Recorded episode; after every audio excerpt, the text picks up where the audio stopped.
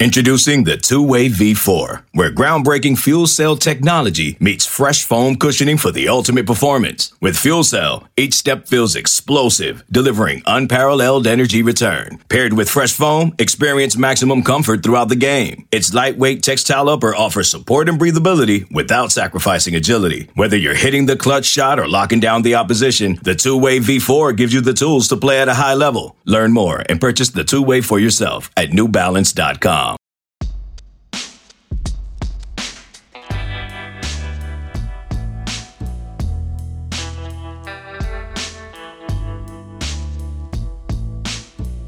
Welcome into the Husker 24 7 podcast. I am Mike Schaefer, fresh off of a week in Vegas. I still have all of my fingers, all of my toes, all of my limbs, none of my money. But I'm joined by Michael Bruntz and Brian Christopherson. Uh, gentlemen, how was your spring break? What did you do? Give me something fun. Bruntz, we'll start with you. You have endless amounts of fun. I, I have nothing but fun. Um, I watched a lot of Nebraska baseball. That, oh, that's, my. Yeah. Fun. that's, how I let my, that's how I let my hair down a little bit is uh, watching baseball. So I lost large gobs of money over the week and then came back to Nebraska baseball.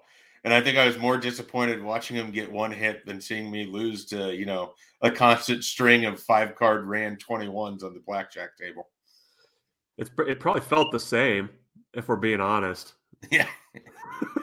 a little bit. A little bit. BC, what about you? What'd you do last week? Uh, yeah, nothing. There's nothing to spend a lot of time on. I put my hammock off up. It got blown down. I took it down. Nobody wants to hear more about my hammock, so I watched a lot of basketball. Snowed on? You you um, put your hammock out and then it snowed. Um, no, no, but I then I it got blown over. Um, so yeah, it's been sort of a mess, but that's a whole nother story. Uh, basically, I was just uh I don't know. My my couch and I are like married now. You know, like I just sat there and watched basketball like for 72 hours with occasionally getting getting up to go to the bathroom and I'm, maybe I didn't even do that. Who knows? I'm not going to share all those secrets of how I spend my March Madness. What was the best game that you watched? Uh I thought Carolina Baylor uh, just because of the epic potential of the collapse was there. And then I had to go run an errand, and I had a local uh, local great Kevin Kugler was able to bring it home for me on the radio while I was sitting in a Menards parking lot. That's always kind of fun when you hear uh, old Cougs on the radio and um, you're like, I know that guy, and here he's he's calling an event like this, and I'm sitting in a Menards parking lot, so I like that. How would he handle it if you tweeted at him as old Cougs? Would he? Did he like that? probably, probably. I, I'm not close enough to say that, probably. But yeah, I, I, I told him that I was in the Menards parking lot listening to it. It's like a tradition every year. I feel like I end up at a hardware store listening to a March Madness game of him calling uh, the end of a potential upset or something weird happening or whatever. Nice. Who did, who did Gonzaga play in their second round match? I'm blanking. I am too. It was a close game for a while. They were it was Memphis and they were leading by twelve or losing by twelve, I think. That that was point. that was the best game I saw. I know you didn't ask, but that was like that was that felt like it was like a different it was like a different sport than what I've been used to watching the last like four months. Well, I was going to ask you specifically because I know you inhabited this city, uh, though it was not the the higher ed institution that you work for. Did you watch San Francisco take on Murray State at the end of the night on Thursday.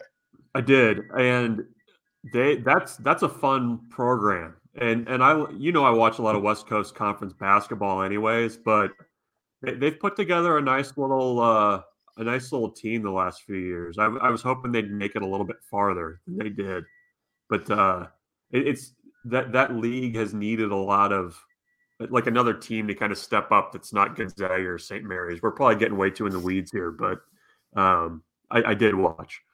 Yeah, that would have been my vote for most fun game because you had I don't know what his actual last name is, but in the sports book, people kept calling him Booyah. He uh, he basically just put San Francisco on his back for the last four minutes of that regulation.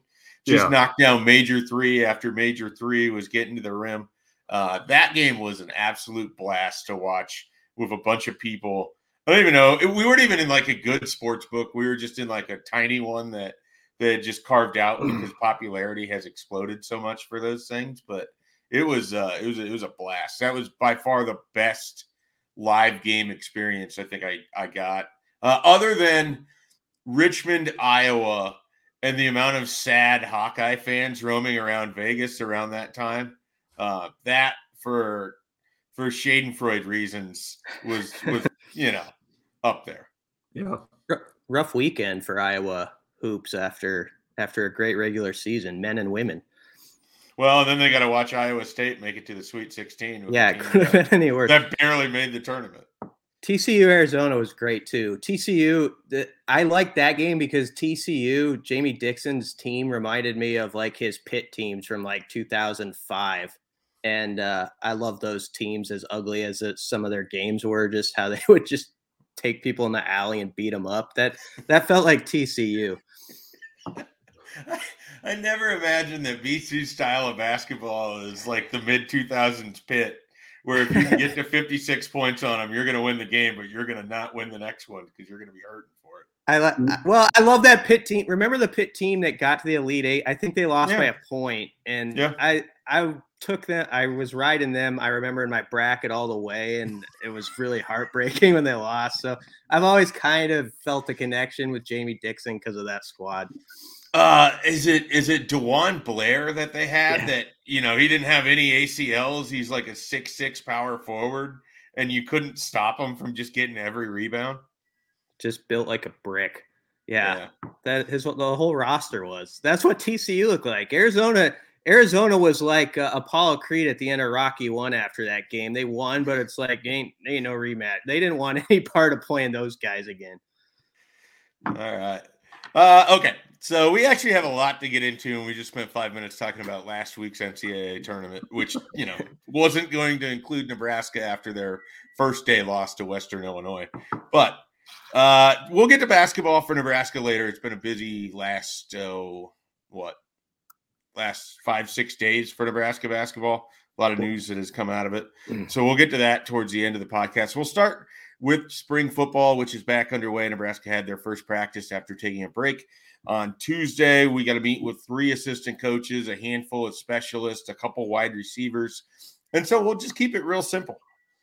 BC, what is one thing that you learned yesterday at the media availability as Nebraska has started spring football back up?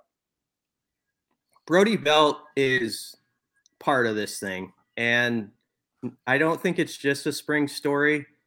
Um, I mean, maybe other guys are going to come along and push him out of the way, but I don't think that's going to be easily done. I think there's a role for him within the rotation, and it's the why it's interesting is uh, Mickey Joseph had a huge compliment for him as playing as good a football as anybody on the team, but also Bill Busch brings him up. Casey Thompson has brought him up. Omar Manning said, and I heard this from someone else who saw the practice. You know, yesterday, every time you looked up, Belt was in the end zone or making a play.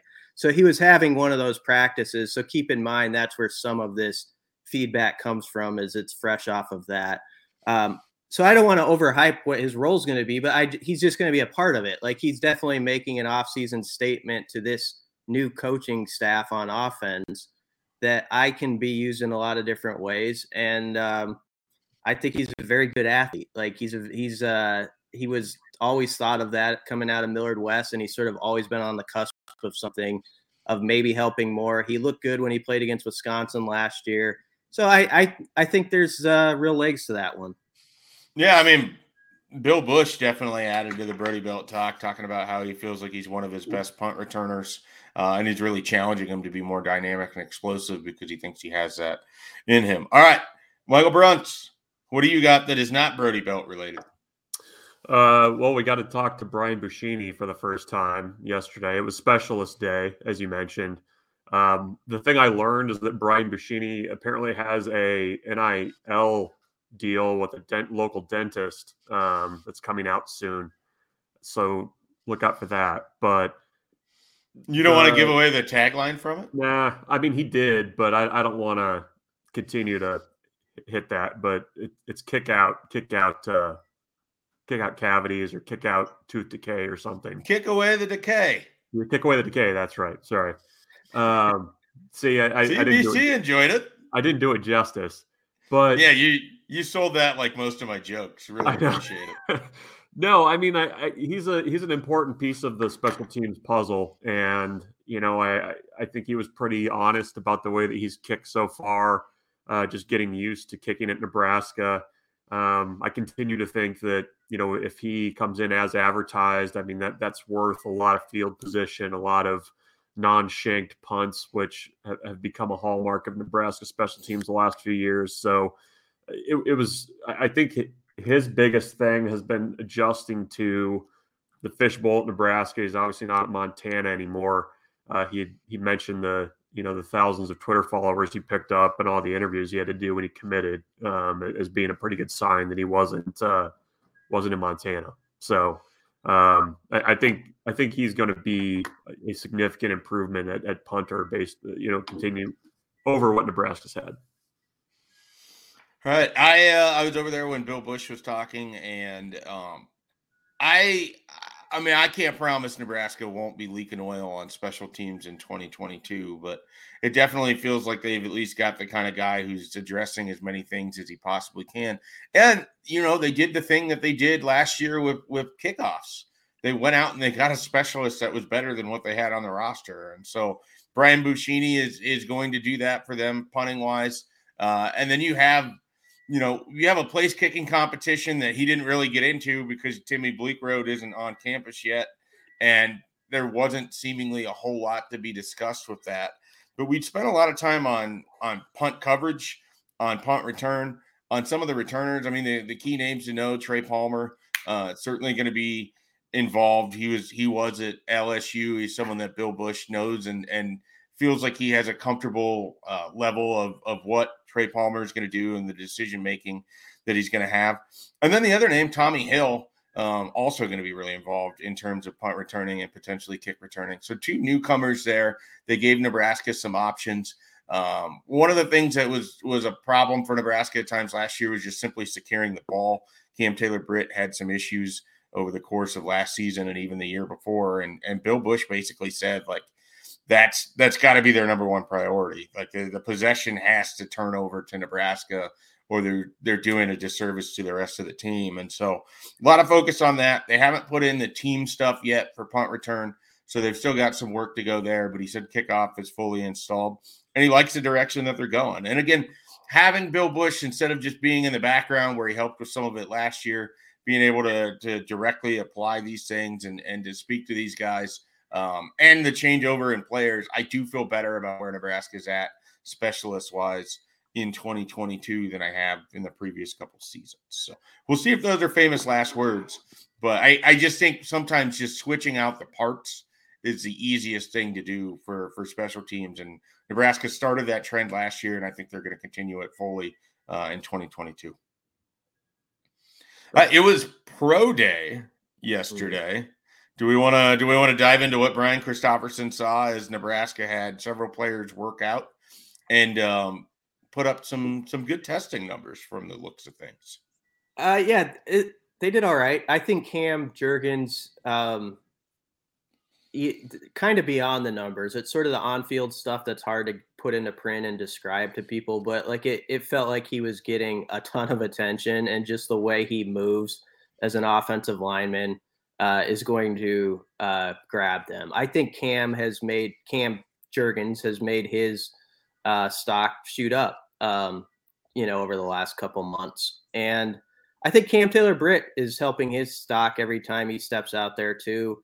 Uh, just as a guy who they, I think he's got a lot of good film against top-notch receivers that should speak pretty loudly. Where he did a job on like Jahan Dotson and David Bell type guys.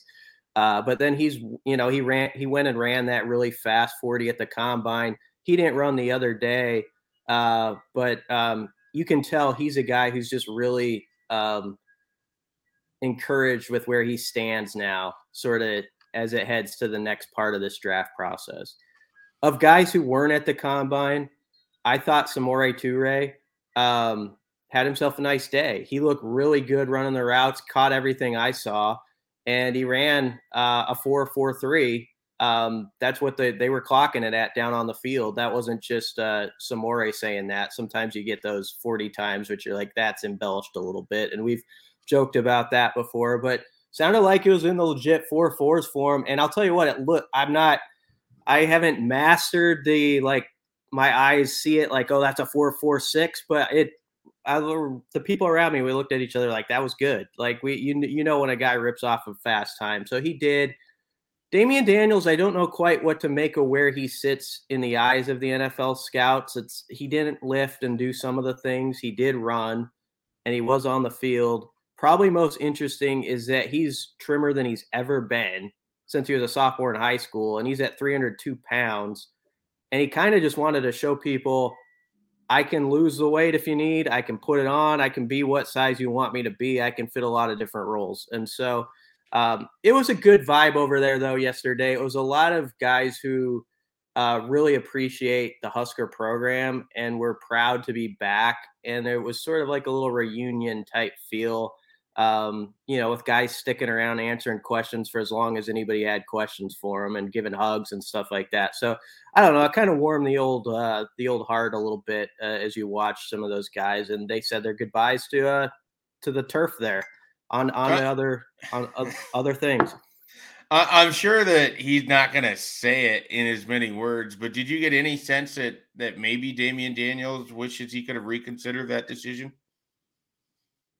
I don't know. Um, I think it was tough for him, and I I understand where he's coming from though, and he said it sort of in his quote, basically like you know you give five years to a place, it's always going to be a part of me, but it was just time. Like I and I I, I get it. The, the whole COVID freeze thing added that possibility of being in college for like six years. Heck, we've seen guys who, for various reasons, have been there seven years, and I can see where at some point you're a 23 year old man or whatever, and you're like, I want to see what's next. I don't want to put any more miles on this vehicle um, at the college level um, when they're when I think I can play at the up at the pros. So I do I do wonder if he's unsure about if he's going to get picked or not, you know, or if it's going to work out exactly as maybe was hoped back in December. But I also think he's just saying, you know what, I made my decision. It was a tough call. And there's also a reason I made it because I'd been around for a long time. And sometimes you just got to go on to the next thing. Brooks, is Marcus is is Marcus Mendoza the uh the pro day MVP for you still? Yeah, uh, for guys that you basically didn't hear from for five years, and then he comes in and just rips off like top top numbers at every possible yeah um, event. But I had one question, BC. What what has Cam Jurgens heard I, just since the the combine? Because I think he was a guy that caught a lot of national people by surprise with not only how he ran but how athletic he was. Well, I think basically he's he's getting contacted by a lot of teams. So I mean, it's really promising, and it sounds like he's going to get a private, you know, um, some private workouts with teams in the next week or two. So everything is good for him right now, and it's just a way. Like you can talk about 40 times and broad jumps and stuff like that. But when they got him out there and they're and they and he just moves around at his size, it really is something to watch. And you had like um 10 scouts, you know, right around him. And several of them were offensive line guys, I think. Um, you know, guys who represented O lines from different NFL teams. He's going to I would not be shocked if he's in the first three rounds. I really wouldn't. I I think he's that type of guy where um, he can play in this league for a decade if he can stay healthy. He's got those sort of tools, and uh, it's just a matter of the health and all that stuff. And you can move him around different places. So uh, he's gonna he's gonna be successful. There's also a guy from Peru State uh, who showed up. Speaking of Marcus Mendoza, and he ran a four three eight, which was pretty cool. Um, and I, you know, I guess tested through the roof. I don't know if it'll mean anything for him with a draft or anything like that, but you know, maybe get himself on a roster and get to crack at it. So those stories are kind of fun to watch. Did you put any reps of 225 up? yeah, that's as much as we joke about uh, me getting up at 5 a.m. and stuff like that. Uh, that would be a pathetic sight. Um, I wouldn't say Nebraska knocked it dead in the weight room the other day, like on the reps with the guys. There wasn't anybody who put up like 32 or anything like that. Um, I don't have the number in front of me. I think Stille had 22, maybe he was tops. There was uh, some single digit guys. Austin Allen had eight, but he did say, he said, I knew that was going to be rough. He said, I got long, skinny arms. I knew that, but I wanted to put something on paper. I knew going in that was not going to be my strong point. I did it. That's what it is. Let's move on with the football. Who so it, is Cam Jurgens your your best bet to go first out of that group? Yeah, I think so. What do you guys think? I, don't know. I honestly I feel like they have three guys that if any of them were the first one to go, and I expect three will get drafted for sure, and maybe maybe Austin Allen is the fourth there at the end. Uh, but Cam Taylor Britt had like a monster combine and he measured in bigger than I think people expected. He was more fluid and ran better than people expected. Um, and then JoJo Domann is is such a a versatile player that I could see where you know a defensive coordinator could really stump for him on draft day because of what he could kind of do, and you know you're going to get a special teams guy out of it. So it, I I could see any argument for those three guys, and and I think probably four end up getting taken. What do you think, Bruntz? Yeah, I I would say probably I, I would expect either of the cams to be the first one picked. Um, Domann, I, think he's going to end up having a pretty nice career. I think he just seems to me a guy that's more going to be more fit um, and just kind of finding the right team.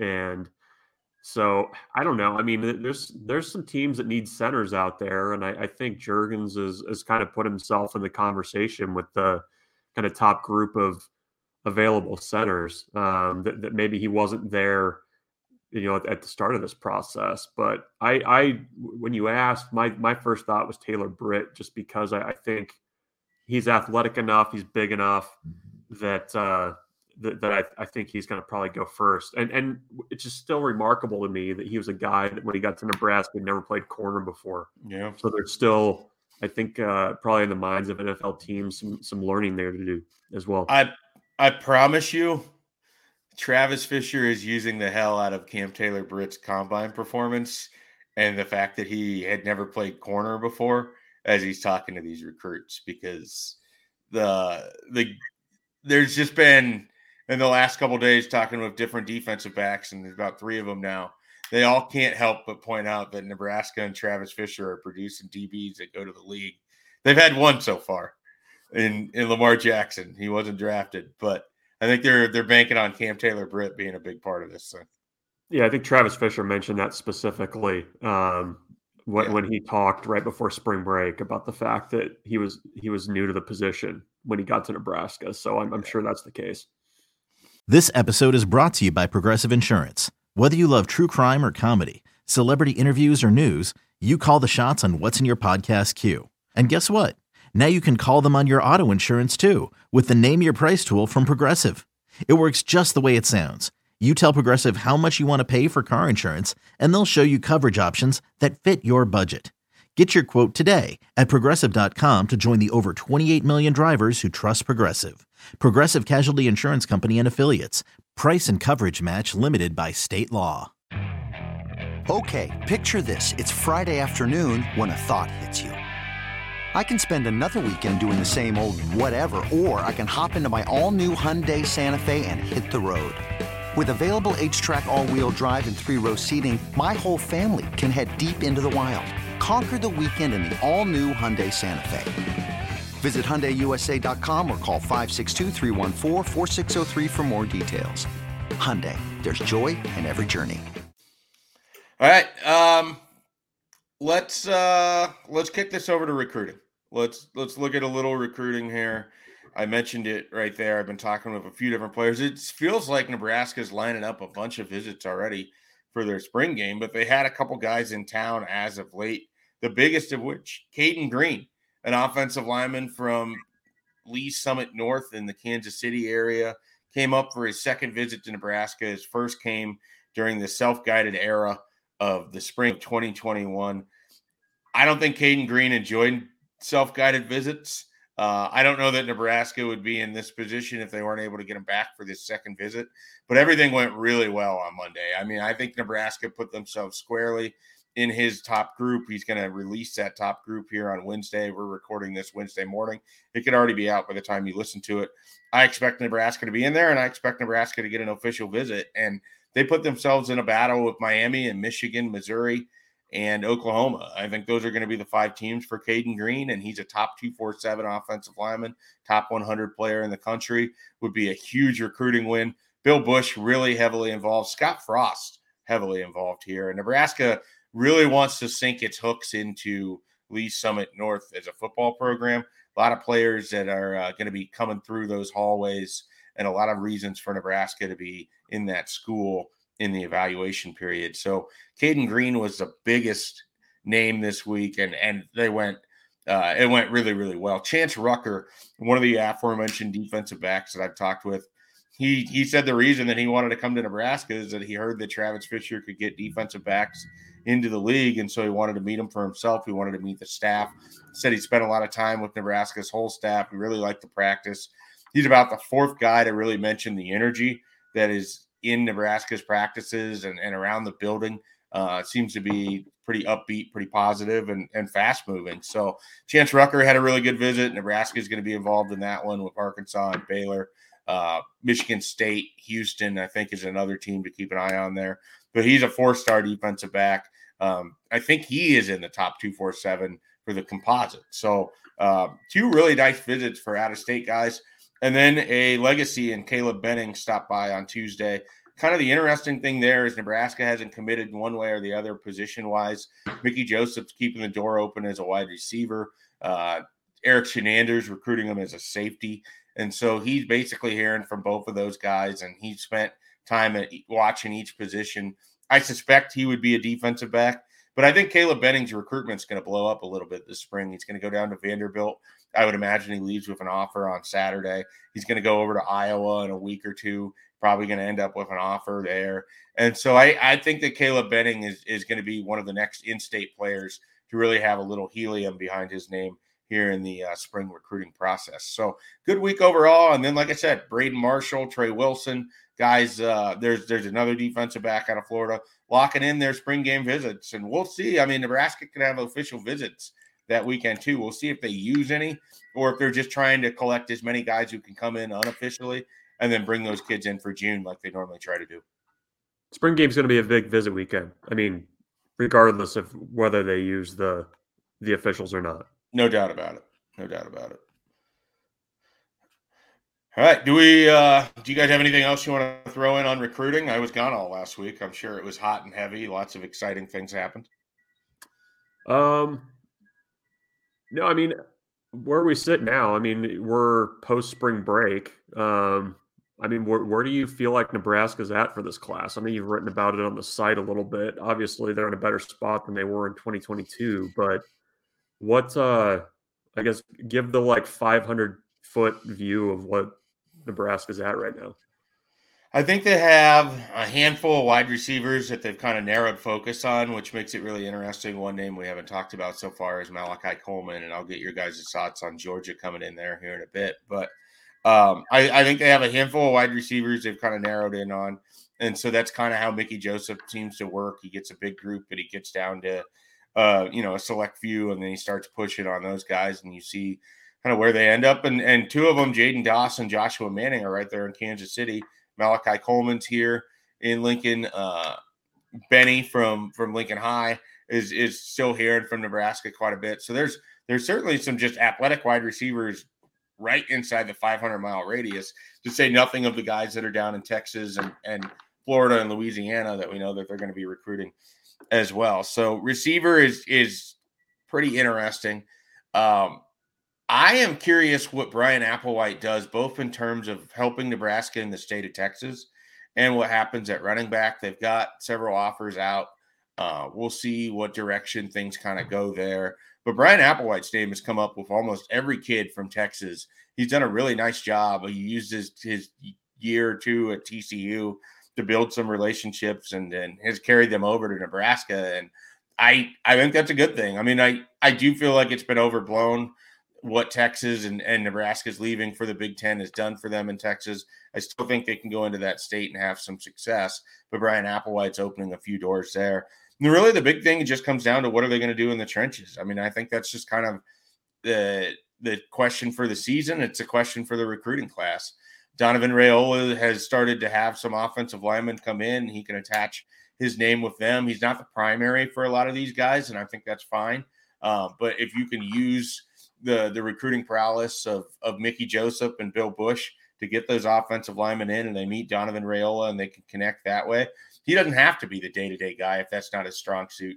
He can just be the guy that basically presents this is what you're going to be coached by. And and for Cayden Green, that was great. He's fine with that. He loves talking with Bill Busch, and when he needs to talk with Donovan Raiola, he's good with that too. So I, I think they have a, a pretty good strategy there on the offensive line. Defensive line is going to be all over the map. I mean, we we'll see what they end up doing with their front seven. They have a lot of needs in that area. You got to go get nose tackles. They're still looking in the transfer portal for help at nose tackle and and for outside linebacker from the edge. So um, you know, those things are are really what's going to mark this class. I mean, they they have some nice pieces already. Uh, certainly, you have a, a couple offensive linemen from in state, and that makes it easier. But the the trenches are really what we're going to be judging this class on. I think by the time we get to December. I mentioned Malachi Coleman, Georgia coming in. At what point would you start to get worried if you're in Nebraska that you've got a bona fide national recruit on your hands that you're going to have to fight everybody for uh, as as this rolls on? I mean, th- those are the battles you have to win, right? I mean that that's you can't lose a kid who plays his games at Seacrest. You really no. can't. You know, I mean those those are the but those are the types of athletes that Nebraska needs in its program, and you're going to have to beat some name programs to get those kinds of guys. I mean, I Malachi Coleman's the type of prospect that I would expect that whatever unofficial visits he takes, he's probably going to leave with an offer. Like I, you know, I, I, know Texas was another school that he was probably looking at visiting soon. Um, you know, I, I, would not be surprised if he gets offered there. I mean, it, it he's such a unique athlete and, and a guy that can help you in so many spots that it, it just uh, you know how much his recruitment kind of takes off. I think is almost um, you know based on how many visits he wants to take, how many national events he wants to go to. He got off uh, invited to the uh, the All American Bowl in, in, in January, which is obviously a prestigious thing. So, I mean, Nebraska has a head start here, um, which, which, is the good thing. Mickey Joseph's involved. You know, Nebraska's really had him on campus a number of times. So, yeah, I mean, you, you get worried that you have more competition for him, but I mean, that's the type of athlete he is. So, um, you know, when, when you're trying to, to, get away from three and nine and, and get back to a winning program, you need more Malachi Coleman. So you better win those those uh, those battles. BC, any thoughts? I feel like a lot of these. This is really simplifying it, but I feel like Nebraska has put in the groundwork with a lot of recruits where they're in a, a they are going to be in a good position, and now I think it's going to be a matter of when the season rolls around, showing those recruits whatever the, even if some of them commit you know in may or in the next month or they wait till the fall showing them this team is going to start winning eight games or more routinely. And if they do that, um, I think a guy like Malachi Coleman, they've got the right guys at Nebraska with their hooks in them. Um, and I think uh, I I like Nebraska's chances no matter who comes at them. And I feel that way with some other guys. I think they've they've done their due diligence with some in-staters here of late. Um, even like a guy like Tyson Terry, you know, getting on him right off the bat um, as a freshman in high school. Uh, the, the, you know, he's going to remember that when it comes his time to decide, and stuff like that matters. But I do think we have now reached that point where it's like, do your work that sets it up, but now you got now you got to go win games, and if you do that and show that, you can get a Malachi Coleman, maybe you can get uh, a Dylan Raiola, you know. But it's now you got to put that other piece of winning on the field to it and uh, not just talking about well this is going to happen some point soon it's got to like sort of be in front of their eyes Both uh, both Georgia interested in Malachi Coleman and Dylan Raiola. We'll see if they recruit Malachi Coleman the hardest as they've been doing for Dylan Raiola, as we learned on our message board this week. Uh, let's let's transition here. Let's let's jump over to Nebraska basketball. It has been busy around here. There have been more departures than incoming players. Um, and there have been more staff changes than new staff members added. Bruntz, what is what is the latest? Run through some of these. Actually, uh, do we want to go BC here? Or uh, BC's our basketball guy. I tend to just hand it off to Bruntz. Bruntz, you're gonna you're gonna sit on the cooler, bringing you in for baseball in a bit. BC, run through the latest. What what what's been going on with basketball over the last five or six days? Well, Bruntz certainly knows too, and he can help me out if I forget any of the the the timeline here. I mean, the biggest news was the dominoes start falling when uh, Matt Abdelmassih uh, and the Huskers parted ways, and I don't think that was a shocker, but it was the biggest. Uh, it was the biggest uh, item to drop because you know he's so connected even to the current recruits you know that are in this 22 class your Ramel Lloyds and guys like that Blaise Keita so it's going to be interesting to make sure that you can sort of lock those guys down and that they're still committed to the program because I know Fred likes that class a lot. Um, so that was the first part. Um, and then they part ways with Doc Sadler, and you know Doc didn't have a technically an assistant coaching role, but he was on the bench, and everybody knows um, his significance as a former head coach to this program. Um, I thought um, you know, in the, in the plus category, getting Sam Griesel out of North Dakota State is a nice, definitely bridge piece for this program of a guy who grew up loving Husker basketball. He's a six-six point guard uh, that put up really good numbers for North Dakota State last year. Really, the last couple years, he's been a four-year player for him, and a definitely a, a two-year really good player. And so I think he immediately assumes sort of the spot as maybe your favorite at the point guard spot. That's what he talked with Fred Hoiberg about. And he'll have one year to play and sort of set a tone there. Um, so you get that addition. And then you go into the, this week and you get uh, Bryce McGowens, not surprising anybody, but saying he's going to pursue the NBA. He's not coming back. There's no chance of him coming back. I know sometimes guys can dip a toe in the water and and still end up coming back to the program. That's not going to happen in this case. He's got an agent and he's ready to roll. And uh, you know, I guess you could debate that a little bit, but I think most of us thought this was going to be a one year um, adventure all along. And then I think it was interesting yesterday to complete the timeline. Eduardo Andre goes in the in the into the portal. And uh, I don't know. Does that suggest that maybe you know, like a Derek Walker's coming back. Um, you know, and and obviously you hope that Keita's coming aboard uh, from the JUCO ranks. Uh, so that's sort of what's all that's happened. I think probably the biggest news is the is the changing of uh, the coaching staff. It's a complete shakeup that's uh, in route.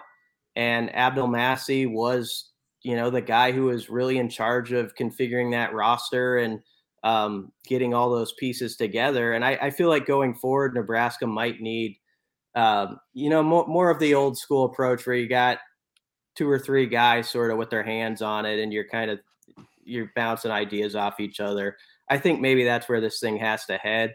I don't want to completely crap on the work Abdelmassih did though, because in a way I feel like he sort of did what he was called to do. He got talent here and maybe he didn't fit those pieces just right but some of that's got to be on development and there's got you know the head man's got to have a big say on that too about yeah i like these pieces and how they work together so um but i do think it was time to switch and and that's what they're doing is there any player or two that you're keeping your eye on as we go throughout the week that you're you're curious if there isn't some potential movement would it be walker to see if he's announcing that he's coming back or or kind of where are you at with that I think Walker coming back would be huge. And yes, um, him. And then I, I, think Trey is you're watching Trey McGowens now um, after his brother did what he did. Trey could technically come back another season, and I think a lot of people have kind of assumed they're they're paired together, but they're they're going different ways. Like whatever Trey's doing is a different pursuit now than what his brother's doing. You know, if he wants to play somewhere else or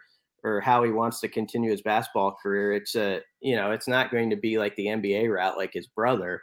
So I think that's an interesting one. You know, Lat Mayen is still um, has a year left to play. It's a he. We have to see if he's going to announce something here soon. But I think Walker and Trey probably jump out to me right now as like two guys who you would take back in roles, um, especially Walker. I think there's a big use for his body and just experience as you try to mold some guys around him and sort of use him as a bridge player to the future. You you could make a pretty pretty compelling argument too that there wasn't a player on the roster that developed as well as Derek Walker did this year either. I mean, I, I think with another year at Nebraska, I mean that that's a guy that you can kind of build an offense around. And you know, I, I thought especially as the year went on, I mean, he was probably their best option offensively. They started going through him a lot more just to set up everything else. So I mean, that, that's a, a really important decision they have coming up. The other thing that, that I would be watching too, you know, you've got Dennis Gates now, the, the head coach at Missouri. Um, as we record this on Wednesday morning, his brother Armon Gates, of course, is a Nebraska assistant. The kind of natural connection there would be okay, does he go link up with his brother in Columbia? Um, so, I mean, if that happens, then you have two um, assistant coaching openings, which certainly makes for a, a, a more uh, busy offseason for Fred Hoiberg, especially with the uh, the spring open period coming up soon. But um, that, that's kind of the other thing I think you have to watch too is you know whether there's more departures um, or, or, whether they're able to to keep things intact. Uh, I guess I'm somewhat curious if Matt Abdelmassih has been sort of the the instrumental part of bringing the players in do you need to replace that position relatively quick to take advantage of the guys that are just now entering the transfer portal? Because Nebraska has to add more players. I mean, they they got to find scoring from somewhere. Um, and I don't know that you can just rely on Ramel Lloyd to be that scoring either. Like they're they got to go get you know you're replacing Verge and you're replacing Bryce. Uh, that's got to be somewhere in the neighborhood of nearly 40% of your scoring production last year. So uh, you got Sam Sam Griesel. We'll see how the jump from the summit to the Big Ten goes. I think he's going to be pretty good, but they they have another piece or two they have to go find. And with no Matt Abdelmassih running that show, I I am really kind of curious how that comes about in terms of player acquisition.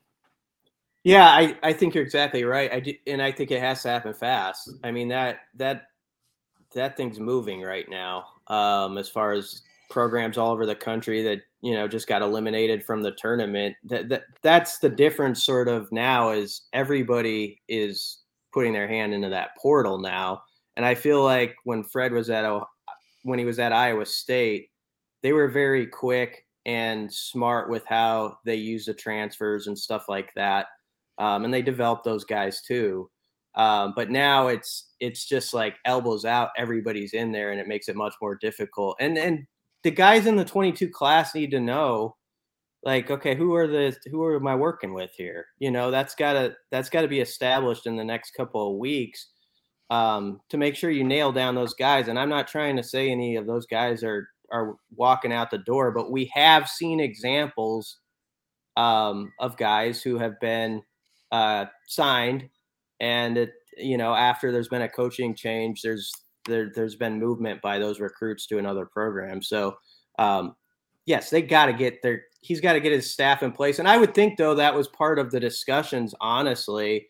With Trev Alberts, you ha- you would assume if they're meeting every week and talking about a plan, and Trev liking the plan, there had to have been some specifics within that about this is who I would go after to put on my staff, and eh, I I I can't imagine that wasn't part of that talk, and that there's not some good ideas about where he's going, or that that's already uh, being moved on as we speak. All right. Well, we will finish up with Nebraska baseball, which has now replaced Nebraska basketball as the depressing topic on this podcast which is incredible because you know there's lots of different ways one could be depressed. Nebraska baseball has now earned that uh, that title. Brunt, What the hell are you watching these weekends? Yeah, it's uh it's been it's been tough sled. I mean, they had that that stretch of seven games in eight days that was kind of thrown off by um, whether you you had you're playing UNO or excuse me Omaha on Sunday and Monday. Do they not like UNO anymore? Are they out on that? It, it's Omaha, which Omaha, which I I don't know. The, the the old Omaha guy and me will they'll always be UNO to me, but for branding purposes, we'll refer to them as Omaha. Um, lovely park, by the way. They've got that, that's a nice ball field. Anyways, uh, so they they have to play Sunday, Monday against Omaha. They then come back and play Tuesday, Wednesday against New Mexico State, off Thursday, and then play um, the, the weekend series against te- Texas A&M Corpus Christi. And it was a, a, very mixed bag, like a lot of walk-off wins. Um, you know, some again continued shaky fielding. I, I, think that Nebraska used the same lineup once um, during that stretch of games, and that to me is is I know it's signaling a, a team that, that's trying to find guys in the right roles and who can hit leadoff, who can hit where.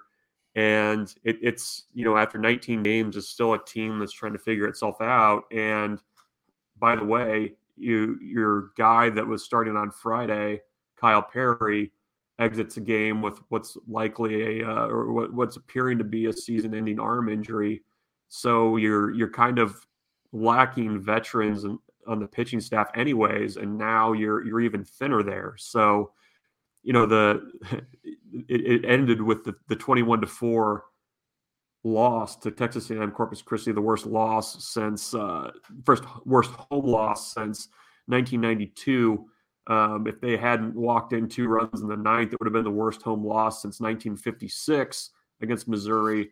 So, not the way you want to end that stretch of games. At the same time, you know, Nebraska was running on fumes pitching wise. They basically had one more pitcher left in the tank on Sunday. Otherwise, it was, you know, the last guy was going to have to wear it, or you, you got position players um, entering into that conversation too. So it's uh, it's been a rough start to the season. There's no way getting around that. Obviously, they had expectations um, that that I think maybe were a little bit higher than where they should have been, but uh, that's where they're at now. And uh, Big Ten play starts on Friday.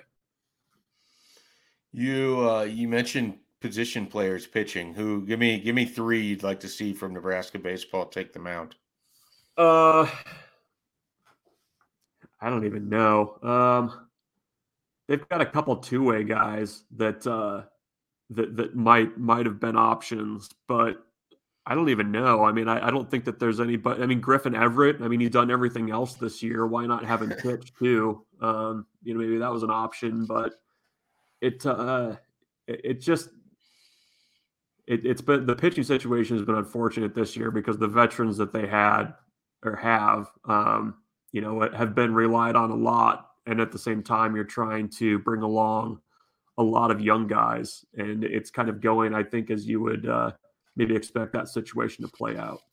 Are you more concerned about the pitching as they enter conference play or the hitting, which has been pretty non existent? The hitting. I mean, you would hope that by now you would have a little bit better idea of which roles guys would fall into. I mean, you right now you you have shuffled the leadoff spot a ton. I know that's something they've been searching for quite a bit. Um, you know, Griffin Everett's been hitting in the middle of the lineup, but that's been about the the only consistent bat that they've had. Um, and and you kind of contrast that to last year, where I, I don't know that they switched the top five in their lineup at any point during the season. So that that's the, the challenge that they have, and and you need guys like Brice Matthews to to hit more, and Max Anderson to hit more, and, and Cam Chick to start hitting. I mean, he's he's hitting the ball well, but he's you know flying out at the track into a, a, really strong wind or hitting it right at somebody right on the screws so i, I feel like that can come around but um, that that's a concern that you know as, as, you enter big 10 play you still haven't kind of gotten those things figured out i mean the defense is another thing too that i know is just maddening for the staff they had 36 errors all of last season, and I think they're getting really close to that number through 19 games. All right, we'll finish with this. BC, what's the trash can situation like at Target Field? Is that why Carlos Correa wanted to Hmm. end up with the Twins? I see how it is. Um, yeah, you know what? Uh, uh, have we've all committed sins in the past, and I I forgive. I I don't have a big a deal with those Astros as I used to. I wonder why. yeah, Yeah, we- what we- yeah. We for those who don't know, we got Carlos Correa, and and Schaefer is concerned about it. No, he's probably not because we still don't have pitching. Um, but we are going to win 73 games and be interesting with Carlos Correa and uh, Byron Buxton playing half of them. And uh, then we will lose Carlos to somebody else next year. But that's that's all right. Uh, his, his job is to fill that role for a year while they get Royce Lewis uh, ready behind the scenes. I I expect a trade happens this week between Bruntz's team and your team for the the aforementioned pitching.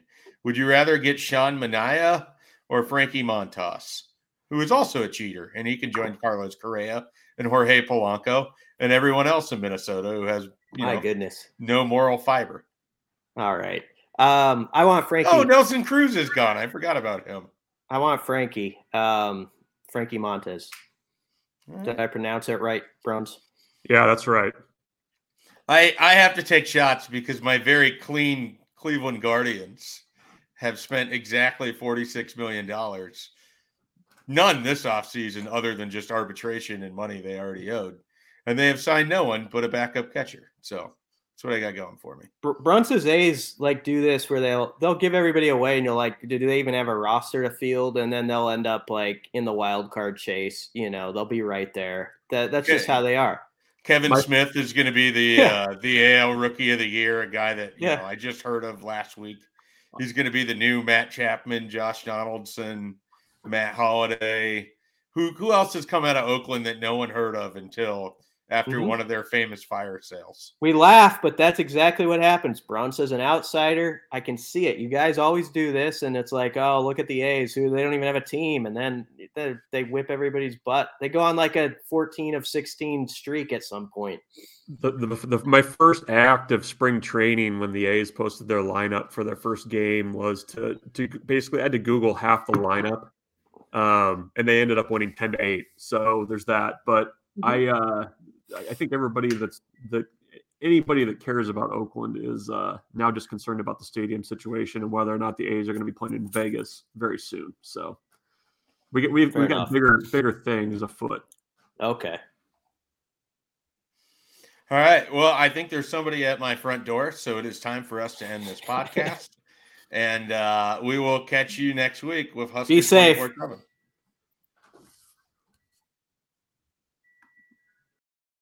You can now relive the best moments of the UEFA Champions League 24 7. The UEFA Champions League channel is a new 24 hour streaming channel serving non-stop goals, highlights, and full match replays from the world's most prestigious club competition. Reminisce on your favorite moments, legendary players, and brilliant goals with the UEFA Champions League channel, streaming around the clock on Pluto TV and the CBS Sports app.